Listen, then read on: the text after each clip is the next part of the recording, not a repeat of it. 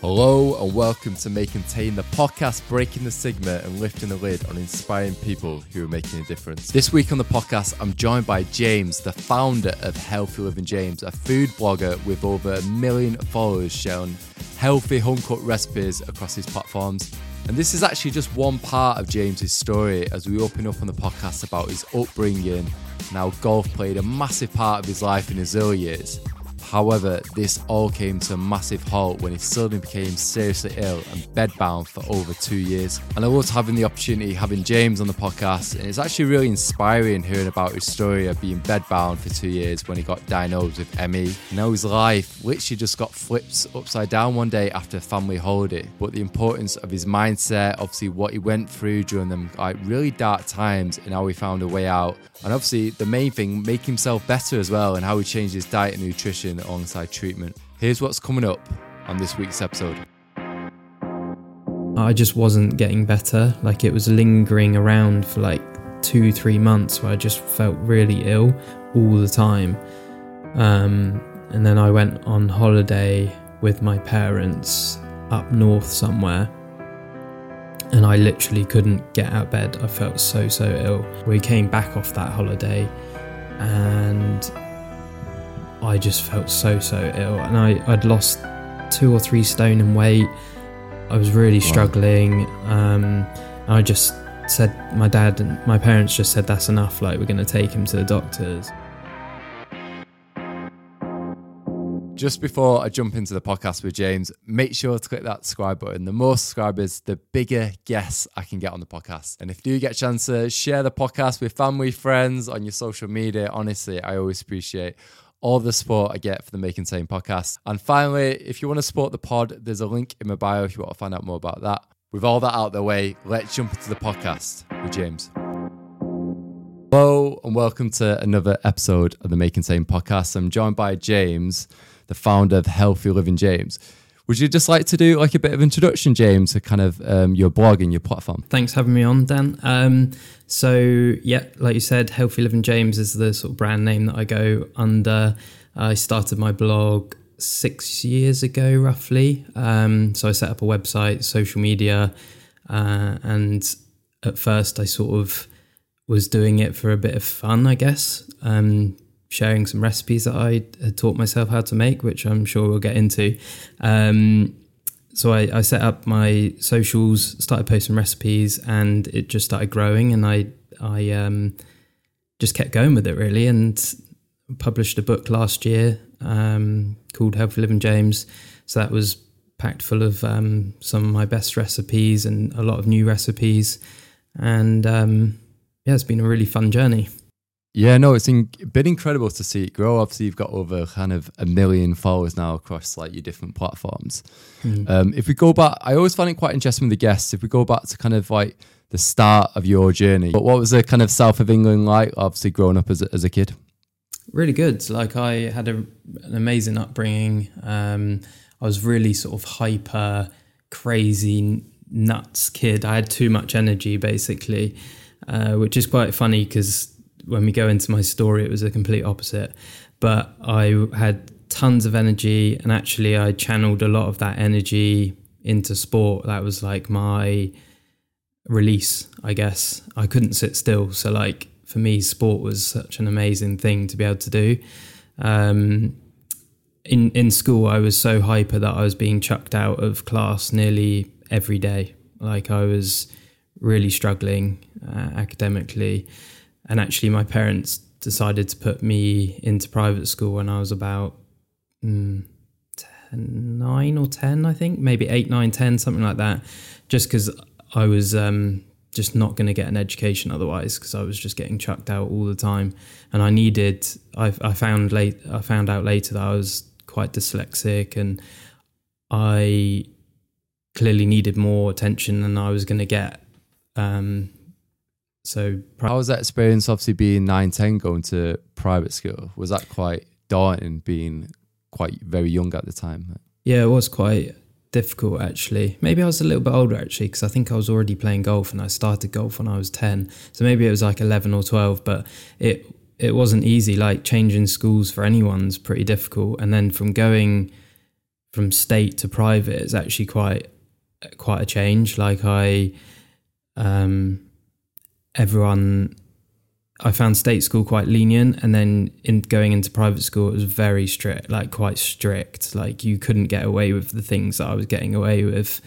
Oh, really? Um, yeah, and it, it's funny because you'd think it would be the other way around because like your your sort of parents yeah, yeah. are obviously paying for it, so they sort of uh, they, yeah, it's diff- it's diff- it was really different experience, and it it definitely sorted me out a bit. And and private school, I got sport every day, and that was crucial for me. Like being able to use my energy to play sport, whereas in state school, I wasn't getting that every day. So that was a big plus for for the private school for me. Quite interesting. I had a conversation with one of my friends from uni, and she's recently started um, dating a guy, and he basically he came from private school, and he was saying he has a conversation with his friends about whether obviously they're having kids now, whether they put their kid through public yeah. or private, and it and yeah. there's there's there's actually really divided mm. in between whether they would want the kids to go to public or private. But we've actually been talking about it. Us, yeah, we've been talking about that exact thing ourselves. Like uh, my wife and I have just had a baby. She's nine months old, and we we've been talking about what we're gonna do. Um, and we're both um, swaying towards private if we can afford it at the time. It's obviously a few years off yet, but um, I, I, think a lot of it is the. I, I, there's probably not a drastic difference in education. I would say if if you're quite motivated to learn, but sport wise, it's it's a huge difference. Like you you are getting activity every single day, um, which I don't think you're getting in state really. So and I think activities, obviously, yeah, once, once, a week, a week yeah, which is just not enough. Like, um, so yeah, it's we're both for it. I can imagine it can be quite difficult in relationships. One's for it and one isn't.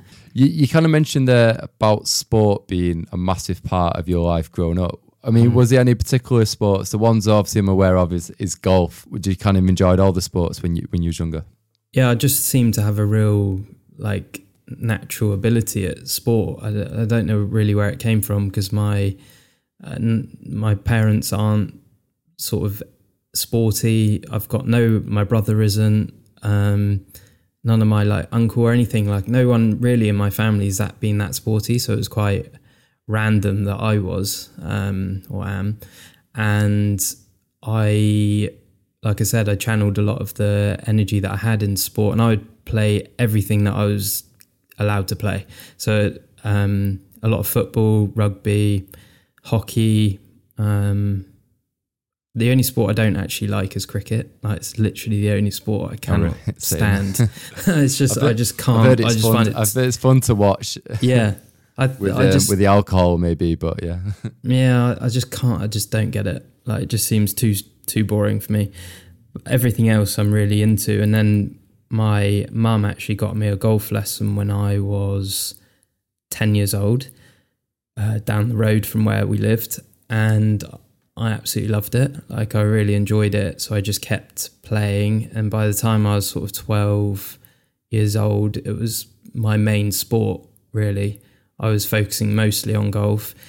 Um, I was already representing Dorset junior team, I think, when I was Amazing. I think I played for the under 14s, under 16s, and under 18s. And I actually played for Dorset men's, uh, one of the youngest to ever play for Dorset men's team when I was 14 or 15 years old.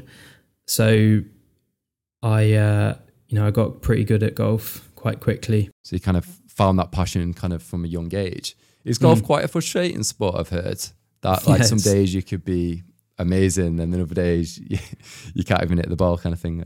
it's it's a lot harder than people make it look. Like if you watch it on TV, you think, yeah, I can do that. You go down the driving range, and it is hard. It's very very hard. It's yeah. technically very difficult. You the, the margin for error is like very small. So if you are, you know, the if the club face only needs to be open by like naught or closed by like 0.1 degree or two degrees and it's the ball's going sideways. So it's very oh, technically yeah. demanding. Um, and it's I, I, out of all the sport I've played, it's by far the hardest to be good at. Um, yeah, I, a lot of people say that. I've I've never really done it. I've done the driving range um, a few times, but uh, I think it's a sport. If if I think it's one of the sports like you kind of you need to have friends like interested in mm. as well, like where you go yeah. together. Um, yeah. But yeah, maybe yeah, one day I'll, I'll, get into it. From listening um, and kind of reading about yourself, James, like you seem like a very kind of driven and a very kind of ambitious person. Mm. Is that something you would say you've you've had from a young age? Yeah, I, I think like from when I was in sport, even like I always wanted to be the best that I could be, like very competitive. So you know, I always want wanted to win. that was that was just me, and I think golf was great for that because it is an individual sport. So whatever you put in, you're going to get out. Um, whereas a lot of other sports are team sports, aren't they? So I felt like golf was a great one for me because it was just all on me. If I put in the time, I was going to get better, and I could, I would, I just love winning like that. That is what used to motivate Mentality me. Kind of thing, yeah, mm. and it has transpired into what I do now. Like I have um, put in a lot of time, and it, I, I guess people sort of see the end result, don't they? And they think that it's been you've got lucky or whatever it is, but it's it's been yeah. six six years to to this point. Like it's not a overnight thing. Like there's a lot of hard work that goes into these things. I think a lot of people don't see that as well. I think with like the likes of like TikTok now, and you see people like blow up overnight. Mm. Um, and get the followers or get the the sponsorship or the deals and the money and everything else what comes with it. And I think they always say like three years is the lucky number. Um, I've heard it a few times. If you if you really kind of focus on something and you put your heart into it and you and you're really kind of um, consistent, then they say that three years is when you finally kind of get that lucky break. I was going to ask yeah. with with your fam- family as well. Did they have much influence on yourself in terms of that drive? Because I know me personally, I, I, get a lot of it from um, both my parents, but particularly my dad. Was there anyone in that kind of your life where you can kind of resemble why you are the way you are today? I think my both my parents are quite driven. My dad um, was quite successful in what he he did in a few big companies, and my mum run her own hairdressing business. So like she's been, uh, you know, running your own business is very different to working for someone else. So like my parents have had both sides. My dad's been quite high up in the company, and then my mum's run her own business. So I think having both of their input has helped me as well. Um, because it is completely different when you're doing things on your own and you've got to motivate yourself and you've got to you know, the first few years that I did this it wasn't about um, being a business like I only turned it into a business like about two and a half three years into it. I actually when we got married I thought okay it's I set set up the blog in 20s um, and we got married in 2018 being um, hopefully I've got that right. Um, yeah. and so about two and a half years in I think I realized okay like now I need to turn it into a bit more of a business and the the money side of it's never really driven me it's always just like the the like get what I get out of it from people making recipes and things like that. That's what motivates me. Yeah, and I think more so now with people is that I think people kind of want that flexibility and that kind of freedom in it. You know, working mm. for yourself.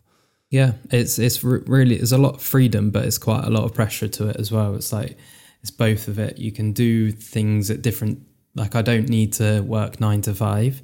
I could do different timings if I want to, but again, if you don't put in the work, you're not going to get anywhere. So it's you have to be quite motivated. Yeah, and it'd be great to kind of touch upon like obviously healthy living, James. When when you set off, obviously doing the recipes, was would you say cooking's always been something from a young age you've always been quite passionate about, or something you've enjoyed doing? When I was younger, I didn't really have a passion for food. Really, like I, my mum's always been a keen sort of cook. She always a home cook. Like she's always experimented with recipes.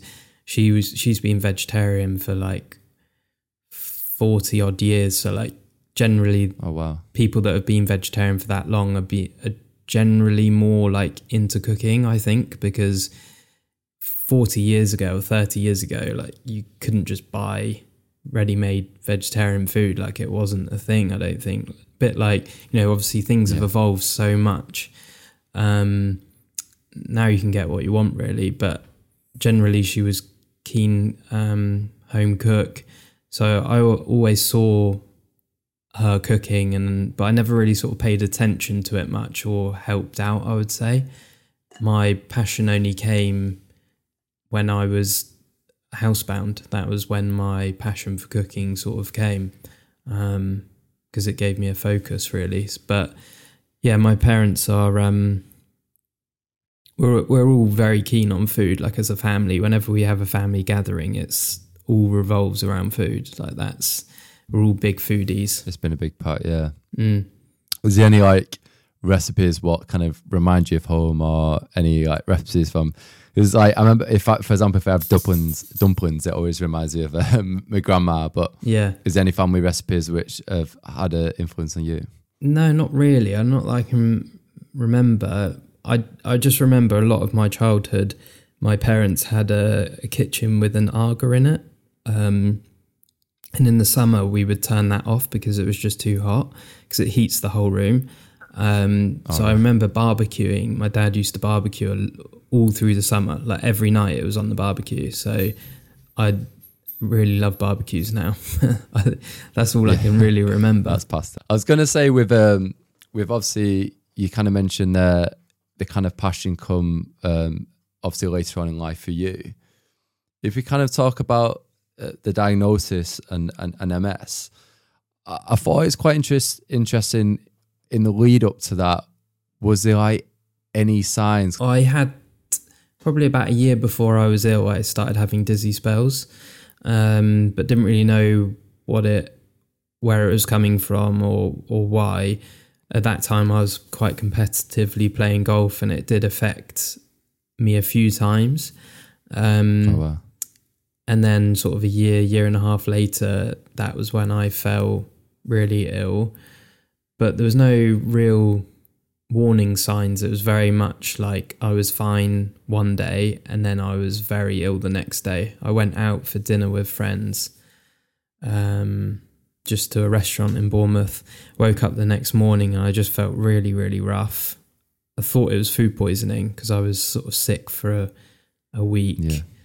and it probably thinking back it probably was food poisoning that triggered it. Um and i was just it's one of those where normally you sort of get better after what three or five days or a week. Yeah, a couple of days. yeah. and then i just wasn't getting better. Like it was lingering around for like two three months where i just felt really ill all the time.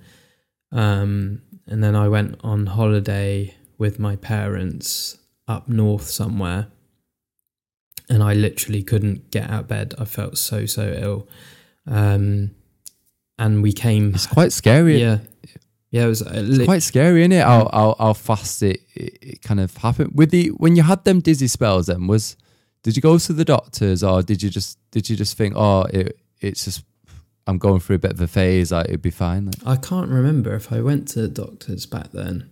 Um, I literally can't remember. I mean, nothing. I wasn't. If I did, I wasn't. Nothing came up. In, there was no. There was no like reason that I knew that w- what was going on. So it wasn't. yeah, I can't. I can't remember if I did go, but if I did go, there wasn't anything that came up. So, um, yeah, it was quite a, it's very sudden thing from someone that was, you know, so active. Like, like I said earlier, I had a lot of energy, could play, walk two rounds of golf in a day, s- 10, 10 miles plus easy. It was very sudden change to then being pretty much overnight really ill. Um, and that was when we came back off that holiday and i just felt so so ill. And I, i'd lost two or three stone in weight. I was really struggling. Um, and i just said my dad and my parents just said that's enough like we're going to take him to the doctors. And my dad had to actually carry me into doctor's surgery. That's how bad i'd gotten. Um, and I, I remember i actually sat in the doctor's surgery and just said ambulance. That was the only word that i could get out. Um, and then they rushed me in for a suspected brain tumor at that point because i had multiple symptoms of it which was very scary. Yeah, because was it with speech one of them as well? Like you, Well, I was struggling like- to talk. Yeah, I, I couldn't. Uh, I think it was more energy related. Like I just had nothing in the tank. Like I was Yeah. so exhausted, I couldn't really talk because of that. But it probably came across like, you know, I was very slurry and I, I literally just said ambulance. That was the only word that I could say. That's how exhausted I was. So I'd had um, obviously the loss of weight. There was multiple symptoms that they were very concerned about with that. Um, and my doctor knew me very well as well, like, and was sort of knew my family, and he knew like how active a person I am. So for him to see me being carried in there, he knew like something wasn't right. What was your like headspace during that point? I mean, because obviously you've gone to the doctors. I mean, they did all the scans. Did what did they kind of come back with? Did they actually find any kind of reinsurance there? I was kept in hospital for about twelve days, and nothing was found. The That's mad. uh, the obviously the brain scans everything was fine all the tests that i had came back fine um so after about 12 i think it was 12 or 13 days i was in hospital for um and that were i think it was about day five or six i had uh, a lumbar puncture. They wanted to do a lumbar puncture to see to take fluid from my spine to see if there was anything. Uh, I think that's how they tell whether things are quite serious, like virus related. Um, Oh wow. and it's quite a scary thing to have done. Like they put a big needle in your back, and it's it's horrible. And halfway through, I thought I was going to faint, and they had to stop and take the needle out, and they then gave me pain medication to take away the pain in my back, and that was what I had uh, anaphylactic reaction to. So I couldn't breathe. having a food allergy, obviously anaphylaxis is something which um, obviously I'm aware of, and I imagine some of the listeners as well. But uh, was that your first time you went into anaphylaxis where your neck swells and you, you can't breathe? Yeah, it was the first time. So I had a huge rash come up on my chest. My airway completely went like I had, I was gasping. Um, luckily, I was in hospital. I, I literally couldn't imagine what people go through if they go have a reaction like that. Um, you know, not in hospital. It would be horrific to go through that. Like, very, very Yeah. scary experience. you don't know about. You don't Yeah, really you- understand it until you've you've had that. Yeah, because obviously I, I carry me adrenaline and me Mhm. EpiPens, and um, but I know there's people I've had on the podcast who it happened to them. They didn't even know they had a food allergy. Yeah. There's there's one there's like one story I read where a guy went for a seafood restaurant to celebrate his birthday. Didn't realize he's allergic to I think shellfish or whatever or Mhm. lobster. He went into anaphylaxis and unfortunately died because he obviously didn't he wasn't aware and it's yeah it's scary. Yeah, but I can't uh, imagine Mm. what what you went through as well. Obviously having the operation and then that straight after. Um, I mean, Yeah. did did you have you had any reactions to to food as well? So I've prior to been that as well. hypersensitive. So uh, it's a quite a common thing with people that have been diagnosed with ME. They're very their whole uh, sort of um, uh, body is hypersensitive to a lot of different things: smell, t- um, taste, medication, supplements, all all of it. Really hypersensitive. Um, so I'd had a few sort of reactions to where I'd get like a, a rash to a few things when I was more in my ha- um, that was after the hospital experience. So I, I I'd only had that anaphylaxis once, um, but I'd had other sort of rashes and things like that happen. Mm. Um, and then if I have dairy or eggs, I have just severe diarrhea, like not a anaphylactic reaction, but just a stomach related reaction. Um, yeah, I feel I feel like that's like becoming more common now. Even Mm. I, I've cut out dairy. Um, even like obviously like I have only have like oat milk now, and um, yeah, yeah, it's, it's crazy. Obviously, I think education because imagine back then, obviously people probably wasn't aware. no. What was the what was the next steps then? Obviously from the hospital. So obviously at this point they still hadn't actually found out what it was. You've just had the the operation in terms of trying to Mm. see if it's a virus. What was kind of the next steps after that? was kept in for a few more days, like five more days after I had that reaction.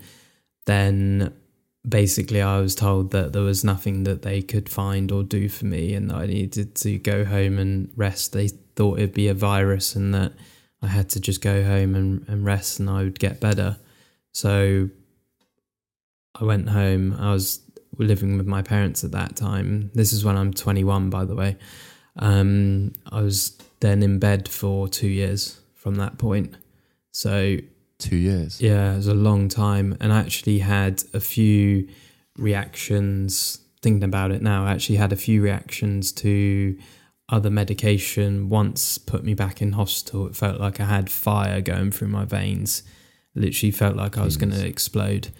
Um, so I went back in once for that. Yeah, no, honestly, I, I can't imagine kind of what you went through. If if we touch upon them them two years, so you you was essentially bedbound in terms of like you you, you did you didn't move, like you was literally like you you couldn't do anything. Like. Yeah, so those two years, the first six months, I was at my worst. I wasn't able to have a light on really. I was very sensitive to light. I couldn't watch TV, read, text, um, write. Hardly, I, I could hardly put a sentence together. Um, so I, I was really struggling in that first six months. Um, it was a pretty scary mean, place. Where where was your headspace during that time? Because I can't imagine obviously being this like super active person. Mm. Um, like you say, golf was such a massive part of your life, for then for all that to be taken away and obviously not being able to move out of your bed. I mean, you you must have gone through some pretty dark times. I can imagine. Yeah, very very tough. Like it's people always ask like how did you make it through those few years and it's it's one of those where you didn't have a choice, you know, you just got to mm, just got to get through it, haven't you? Like you've just got to I've always been quite positive and I always felt like I was going to get better um, at some point. So I always tried to stay positive with that, but it was it was really tough. Like some days were really difficult, and it feels a lot of the days just merged into one because it was it's just Mm. such a long process. Like I know a lot of people. We've now been through sort of lockdown and things like that, and people have started to understand a little bit more what it's like to be confined to a space and then to actually feel really bad, really ill at the same time and actually be in bed. Like it was a diff- really difficult time mentally, physically. I'd lost all my leg strength. Like I I hadn't forgotten how to walk, but I really struggled to stand up for the first few months of get when I actually made it out of bed. I really struggled. Like I'd have my dad would have to effectively hold me while I walked. Um, I'd lost all of my leg strength, everything. Um, so yeah, it was a really tough time, and yeah, I didn't really allow many people to come and visit me because they sort of people knew me what I was like before, and I just didn't want people to see me like that. It was just quite sort of depressing. I thought I thought that was quite quite an interesting point when when when you kind of mentioned that in terms of not wanting people. I mean, everyone obviously everyone's different. Do you, do you feel like if people was there that there might have you might have got that support to not not not like perk up, but do, do you know? Imagine being on your own and then obviously you're not seeing people as well. It must it must it must have been like really hard. And obviously you kind of spoke about obviously not wanting people to see you in in that way. I mean, It was you a bit of that. you must have felt quite isolated in Yeah. some ways. It was isolating, but it was also I had no energy. So having someone around is actually takes a lot of energy. Like even like now, if you're feeling, say, like you know, when you've got when you're really ill, and you literally Yeah. cannot, you just don't want to talk to anyone, right? Like you're just too Yeah, tired. yeah, you feel absolutely. aw- awful. So a lot of it was that as well. Like I just didn't have the energy there to to even do it. So it was a bit of both. Like I one, I didn't want people to see me that way, and two, I just didn't have it in me. Um, so yeah, it was a difficult time for that. Yeah, I can't imagine obviously the experiences like kind of what you went through. Mm. I mean, before that moment as well, did you ever obviously you kind of you've touched upon obviously like your mental health and, and kind of what you went through.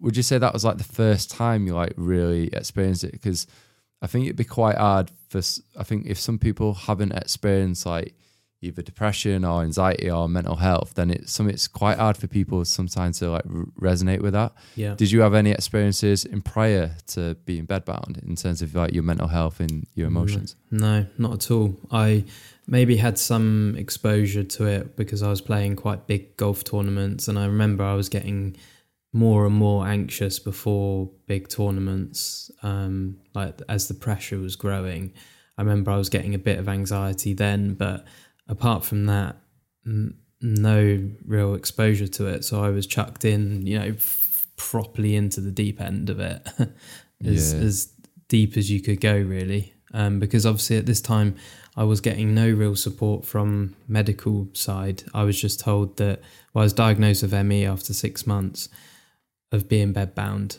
and I was told How come it was, took them so long? that's just that to- was just to- the to kind of- criteria yeah. back then. I think it's more like three Okay. months now. They need to know that you've suffered with multiple symptoms for for six months. Um, so it was it was I was told that that was what I had and that there was no cure and that I'd just have to rest and hopefully I'll get better. That was that was it. That's insane, isn't it? yeah, so it's quite like scary. ill in the hospital. Yeah. Mm. So I didn't I really mean- know what was what was happening. Is there ME like genetics then? Like how? Obviously, you're a healthy guy. Like this could happen to anyone. Like Mm. How? d- Like how does it happen? Is it genetics? Nobody or? knows. N- nobody, Nobody knows. knows. Like it's a very mis sort of understood thing. A lot of people, uh, what has caused it for me, or what the way that like my symptoms can be very different to someone else. Um, so nobody What- really knows. Yeah.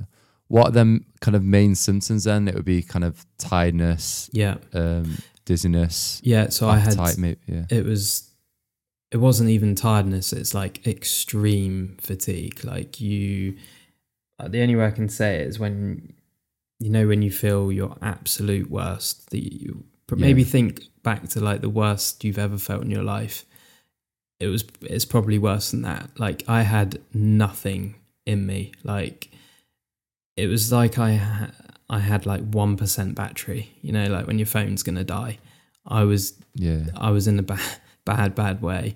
Um, so you just have nothing there. So it was extreme fatigue, um, dizziness. I would have often. I would actually have to put my mattress on the floor because I felt like I was going to fall out of bed. That's how dizzy I was at times. Jesus. So I felt safer being on the floor because I couldn't fall very far. And I never did fall, but I just felt that way. So I'd often have the mattress on the floor so that I didn't, so I felt safer. Um, headaches, extreme sensitivity to light and smell. Um, like I wouldn't even, I, my mum couldn't even light a candle in the whole house because I would just react to it. Like I would smell it and give me a headache or, so I was, you know, just hypersensitive to a lot of things. How how how was that? I what I kind of wanted to touch upon. Obviously, so obviously you've been diagnosed with ME. They've obviously not really give you any information in terms of like how to get better. No. What was kind of like your headspace like in terms of like how did your family kind of how did you get through it as well as your family in terms of like how am I going to get better? Like it must I can't imagine getting diagnosed with something and then there not being a cure. It must it must have been so scary. Like. Yeah, it was difficult. Like uh, uh, after that diagnosis of after six months, my mum arranged. She just sort of said that we're not accepting that as an answer. Like the answer I was given was you. Sorry, my dog's barking. That's all right. Um, yeah, no worries. we're not accepting that as a as an answer. Mum didn't accept that answer for me that there was no sort of cure, and she booked for a nutritionist to come out and visit me. And obviously, I was still you know, severely bedbound at this point, so she would come out and sit in my bedroom, and my mum would talk through what had happened, and she gave some suggestions. And I was so scared of. Um, I can imagine the, the people that are listening to podcasts that have had reactions to things, they'll understand you just get very scared about taking, especially if you've had a reaction to medication, I guess, you, or even food, like you, you are just scared of trying other things. Yeah. So I was, at this point, I'd had, like I said, I had multiple reactions to a few different things. And I was too scared to take a vitamin C. I mean, that's the level that it got to. Like, It got to, yeah, yeah. no one cares about taking vitamin C. I mean, it's just nothing, right? So it's it, I was so scared that I would chop. I'd get my mum to chop up a vitamin C into quarters because I was too worried about taking a whole one, um, just in case I reacted to it. Um, So that was quite scary. But she told me to cut out um, gluten and dairy because they're quite inflammatory and that um, needed to try and give my gut a chance to heal, plus take some supplements and um, a few other suggestions. And so that was kind of like a bit of light at the end of the tunnel. It just sort of gave some hope, I guess. Um, and nothing was quick. Like it, you know, like it took another 18 months for me to get out of bed. But I slowly did see some progression over that 18 months. I was gonna say, like, obviously, like it wasn't like yeah, like eighteen months is a long time until you Mhm. kind of see the the results. Like, Yeah. but day by day, did you just feel a little bit better by cutting out the gluten and dairy? it wasn't day by day. It was kind of like some days I'd feel a little bit better, then the next I'd just feel back to normal again, and then but it was just a very slow progression, like very very slow. It was I'd say I saw you know one percent, two percent progression every two to four weeks. Like it was just so slow. Oh wow, Um, and obviously, at the time, it's hard to know how much progr- progress you're making. But yeah, it was. I mean, I remember the first time I stepped outside was well over a well over a year in my bedbound stage. Um, that was the How first that? time I literally stepped outside. It felt very, it just felt weird. Felt like yeah. the world was massive because I'd obviously been confined to four walls for so long. Um, and a lot Just of people like would have a lot of people would have experienced that in, in lockdown, I guess. But when it's literally one bedroom, it feels even harder than like, you know, in lockdown you could move around your flat or your house or whatever. This was in one I was confined to one room for that for that period of time. So when I stepped outside it was mad. Felt really weird. Must have felt so surreal. Mm. And this was this was a time when you met your your wife now. Yeah, so right? when I said I wouldn't allow people to come and visit me, I actually didn't generally want friends to visit me. Partly, like I said, I didn't want that sort of judgment. I felt less judged by people that didn't know me in a way. Um, oh really? So yeah, so she came out to visit me uh, occasionally at the start, um, and she would just sit there and just not really. She would just talk to me, and I wouldn't really talk back. Um, and then, yeah, she just started coming more and more and just helping around the house more and more. Because my mum was my full time carer for those two years that I was in bed, and my dad helped out massively as well. So they were like my full time carers. Um, so having Louisa around as well helped massively, and it Massively, yeah. yeah, like Yeah. you said earlier, it gave me a bit of a a boost as well that I needed, um, and motivation Uh, to to try and What get better. Whereabouts did you guys meet uh, in prior to um, ME? So we had a mutual friend um, that we'd met a couple times through a mutual friend, but we'd never really spoken.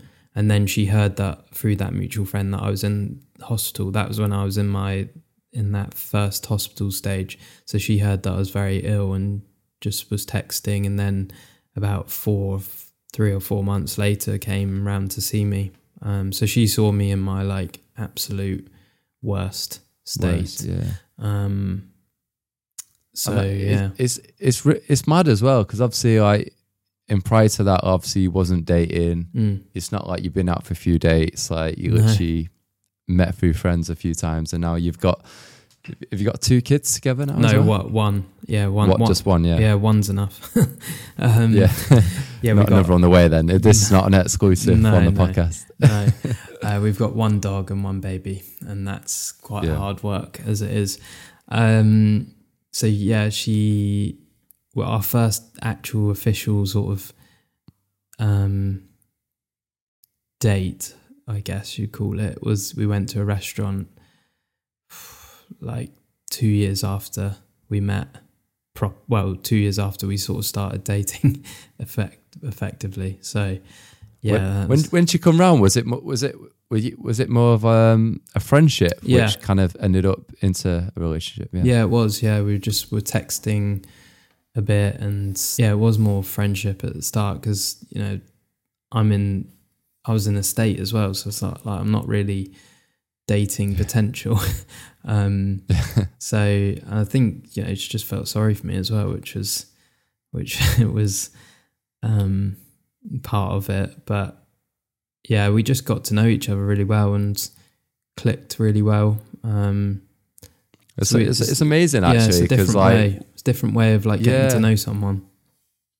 yeah, because obviously like what happens to to yourself, James, is like awful, but then what actually come out of it is Mm. is incredible. Like you know you've you've got a wife, you've got kids.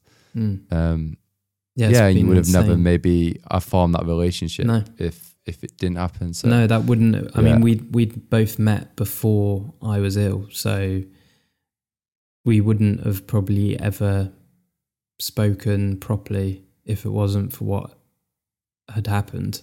So we would, you know, we Yeah. wouldn't. I wouldn't be here now with without that. So yeah, yeah.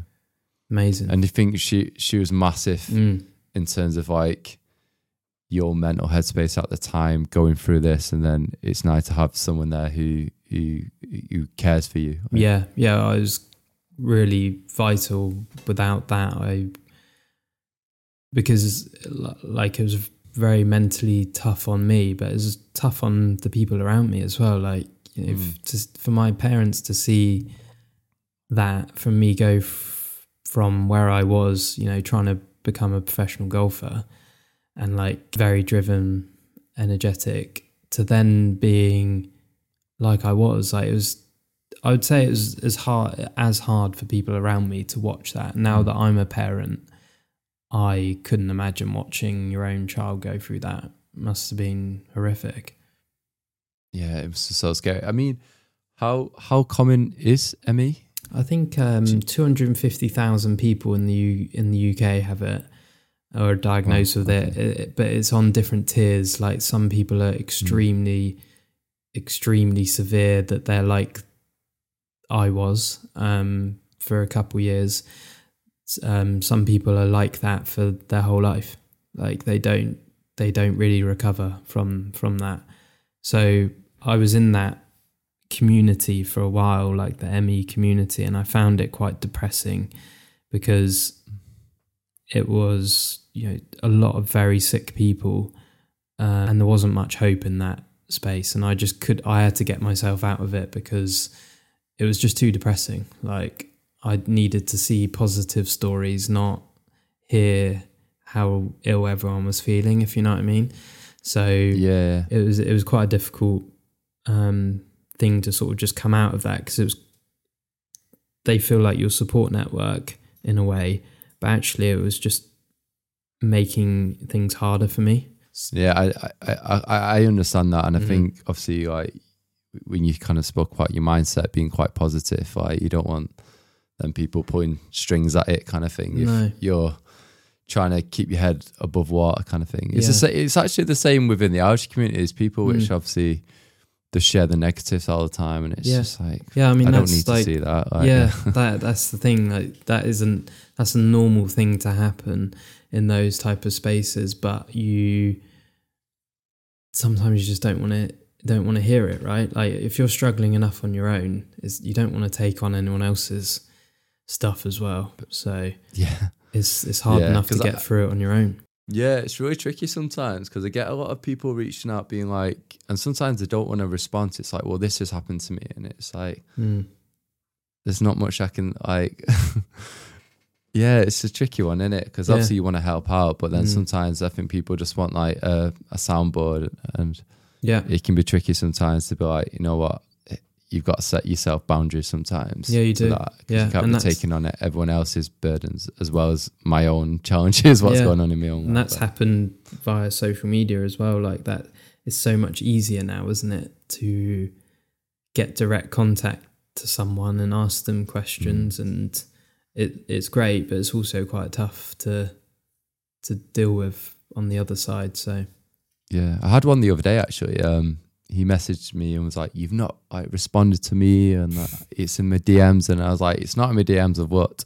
mm, And then I did have another look, and then it was like Instagram has hidden this message, oh yeah, meaning it's probably like it could be anything like bad language or Mm. spam or pornographic. I don't know what Yeah. this guy sent me yeah, but like yeah i was like I'm, maybe i don't read that i couldn't see it anyway so um, yeah i was going to ask about obviously um, healthy living james obviously during kind of your, your journey with ME that's when you kind of really got into cooking Mm. um, and there was quite quick recipes weren't they like 10 15 minutes because of your is it your energy, energy levels at the time yeah. say? So I after that two year period, I Louisa and I moved into an apartment together.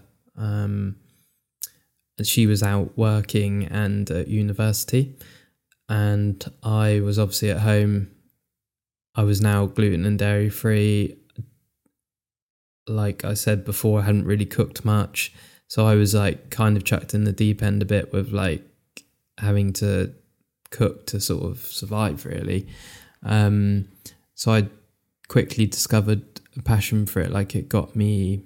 So I was more housebound at this stage. I was in this stage for another three to four years where I was not in bed all the time. I was either sort of maybe sitting on the sofa, laying on the sofa, laying in bed, but at home 95% of the time. Um, and I was, it gave me a purpose of like a few times a day going to my kitchen, having a chair in the kitchen because I didn't have the energy to stand up. At this time, I was still I was going whenever I went out anywhere. I was in a wheelchair. Like I couldn't walk more than fifty or hundred yards. Like so, whenever I went out anywhere, I'd need to be in a wheelchair. So I didn't have the energy in my legs or in me to stand up cooking. So I'd have a chair, and I'd just sit down, chop, make recipes, and it gave me that purpose a few times a day. And it also even does now when I'm cooking or preparing foods, chopping, whatever. I don't think about anything else that's going on like around me. Like I sort of zone That's out. good. It's been like Yeah. quite a a relaxing thing for me. Mm, very therapeutic, and that helped me a lot in that time. And then after a few years, like friends and family said, "Oh, can you share a few of the recipes that you've made?" Or they might come round and I'd feed them, and they would want the recipe. And I, it got to the point where after three or four years of doing it, I said I'll open a website and I'll put everything on there. And it took me nine months to put 20 recipes on the website, I think, because I was just probably only 40% recovered at this point when I started the website.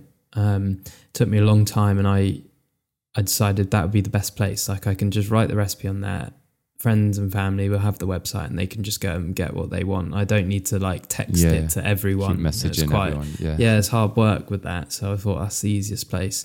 And I thought, okay, I'll set up Instagram at the same time and Facebook, and those friends can follow it on there and they can just know when I've put up a new recipe and then they can go to the website. It was no, there was no intention of like other people seeing it really. Like, obviously, I was posting it out to the world, but I didn't really expect anyone to see it. Not like it is now like people that are ca- the recipe space has become really saturated and people are coming into the space knowing exactly what they're going to do. You know they're, they're coming in to to build a following want to create a recipe book um, do brand jobs all of that. Like they're coming in knowing what they want to achieve from it i had six years ago that there was none of that like there wasn't even instagram stories when i was doing it like that's how long ago this was um so it was all just photos that was it um I was going to ask about. Um, sorry, I was going to ask about how how was that growth? It obviously Mm. wasn't overnight, but yeah was it was Uh, it something which which steadily kind of happened, and you was like, oh, like people are actually now kind of going to my website or visiting my blog and doing these recipes. i think i had the first thousand followers was in a month. First 5000 i think was in a couple months. So it's quite quick. Like oh wow, it would be hard to grow that quick now unless you have something that Yeah. really pops off. Um, so it was a lot easier then. I think i maybe it was 10000 in three or four months or something like that. So it did it did kick off quite quite a lot.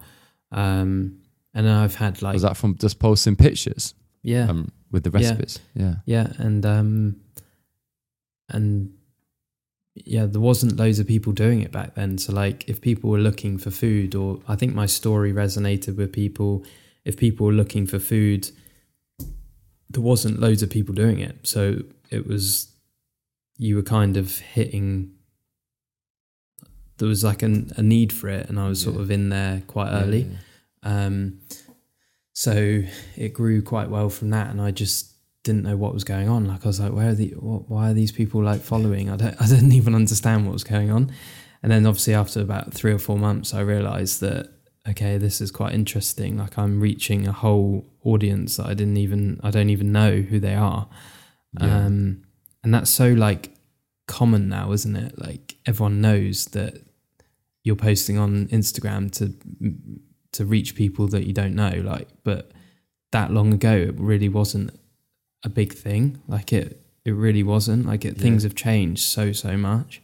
crazy how like new platforms just keep popping up now and um video being I feel it's crazy like before it was like just do a post and write a long caption but now like it's like you've got to create a video with music and captions and trending songs like yeah, it's a whole different space. It's it's Mm. been quite interesting to grow in it myself because like I said, it went from photos, then stories started coming about, then it started to shift into video three years ago, and it really hasn't stopped. Like it's just video, video, video now. And like I said, people are coming into it with intention of making money from it, like turning it into a job. Whereas back then it really wasn't a thing. how many followers was it until you decided maybe I should like monetize this and try and do this full time I think so. When we, like I mentioned earlier, when I got married, I felt like I needed to turn it into a business. I probably was at about uh, 70, 50 to 70,000, I'd say, followers back then. Um, so this is five, four and a half, five, five years ago. Um, so not huge, but obviously it's been a lot more common now for people to grow like a million followers in like six months. Like that's quite common Yeah. now on it on TikTok and places like that. Back then it was seventy odd thousand was pretty decent um, for for that space. And then how did you go about making that step how did what was the first step in terms of you like monetizing it because i think i think it's one of them questions that it gets asked quite a lot and mm, it, it's really hard it's like do i do a cookbook or Yeah. do I do a product or do I sell a service? Like what what was that, that kind of step for yourself? I always wanted to. One of my main goals was to create a cookbook. Um, I also started to get ads on my website, which is common for literally every single website you go on has ads. So I'd start to make a bit of revenue from that. I um, was started accepting brand jobs. I turned a few down in the first couple years because I just didn't want. I wanted it to be quite a like a ad free space, I guess. Like I just wanted it to be Yeah. organic content. So I started doing some brand work. Uh, I tried to get a book deal five years ago. Didn't didn't go to plan. So that was quite depressing at the time. Um, and then they off. They, I had really good meetings, and they just said that you weren't ready, and I didn't. I went away from well, I didn't get that feedback until a week after the meetings, but I went, oh, I sort of felt like, I was like, no, I am ready. Like, you've made a mistake, I'm Yeah. ready. And now I brought out a book a year ago and I look back and I wasn't ready. Like, I was way too early in my journey to bring out a cookbook. Oh, really? Like, they are extremely hard work, demanding things to do. Um, so I definitely wasn't ready back then, but at the time you don't see that, do you? You just sort of think I'm ready. Um, so yeah, it was just mainly brand work, ad revenue on the website, and I did bring out an ebook. I think that I was selling copies of that, but apart from that, there was no like other sort of revenue that was from it. It was very sort of gradual growth, really. Yeah. What is the main rev- uh, is the main revenue now through like the cookbook and like the odd brand deal kind of thing? Yeah, pretty much. So again, website, it's all the same really. Uh, website, ad revenue, uh, brand deals through social media, and um, the book that I did a year ago. Um, that that's, that's I- all. It is literally all the same. It's just Yeah, grown. oh, really? I was going to ask you, um, how long did it take you to kind of write the cookbook then? Uh, I signed the book deal in March 2021, and the book came out in March 2022. So it took about, you get about three, I had about three months to write all of the recipes. Then it, then it needs to be, Wow. it's quite a long process. Like it's turning a cookbook around in a year is quite a quick turnaround. Often they're anywhere between one to two years to do. So I turned around the recipes quite quick, and this is middle. This was like obviously lockdown through a decent part of this as well. So I would um, create the recipes. Then I had to have you know editorial stuff on them. Um, then the photo shoot for the for the recipes and the book cover. Uh, so it is a very long process Process. yeah, and it's quite emotionally um, difficult throughout that period as well because you're sort of like got a lot of expectations and you just want it to do well and you're nervous because you don't know what it's going to come out like and how people are going to react whether people are going to buy it um so yeah it's Was you a- overwhelmed with the response? Was you really happy with the response to the cookbook when Yeah. you launched it? no it's been even you know people are still buying it now and it's um been out over a year it's been an amazing journey like it's something i'll always be very proud of to walk in Mm. a waterstones and that was always my vision like i wanted to walk into Yeah. waterstones and see my face on a shelf like that was when i sort of Why not? Yeah. yeah well, that was when i thought okay if i can do that then i've done all right like that was you that was one it. of my big goals yeah I mean, what what's what's your goals now going forward? Obviously, you've kind of hit one of them big goals of obviously launching that cookbook. But what's Mm. your goals for? What's the next big one on the um, agenda? You could say. Um, surviving being a parent. I think at the moment it's Oh, really? yeah, it's um. I haven't really set any like other big ones. I always have been quite spontaneous. Like the book one was always like I always wanted to achieve that, and then when I have have done that, I the next one is just going with like I've always been someone that does just go with what happened, like the the experience and go with the flow of things. Like I don't put too much pressure on myself because I you know, my health is the the most important thing to me and I have been struggling since we've had the baby like it's really put me under strain like running your own business with a with a health condition uh, it and it and you know getting lack of sleep things dramatically change in your life. Um so I, I, it has been a difficult like nine months for me to be honest. So it's it's kind of like taking each day as it comes doing the best Yeah. that i can um and just trying to enjoy it as well. Like that's the main thing because as soon as you don't enjoy something there's not there's no point doing it is there? So i'm trying to still keep the the passion with that um, and I'd love to obviously create more books and um, do other It's things in interesting the what you say future. about passion because obviously when you, when you started off it, it was never for the no, for the money or but I, th- I think I think that's where most people do the successful people. It always starts off with that passion and that drive, Mm. and then it always ends up being something they get paid to do. Then kind of thing. Like yeah, because you you've it's got the same with the, the passion. Like yeah, yeah, you you have to have the passion to turn up and do it. Like you know, you're doing this podcast off your own back, uh, you know, on an evening in the week.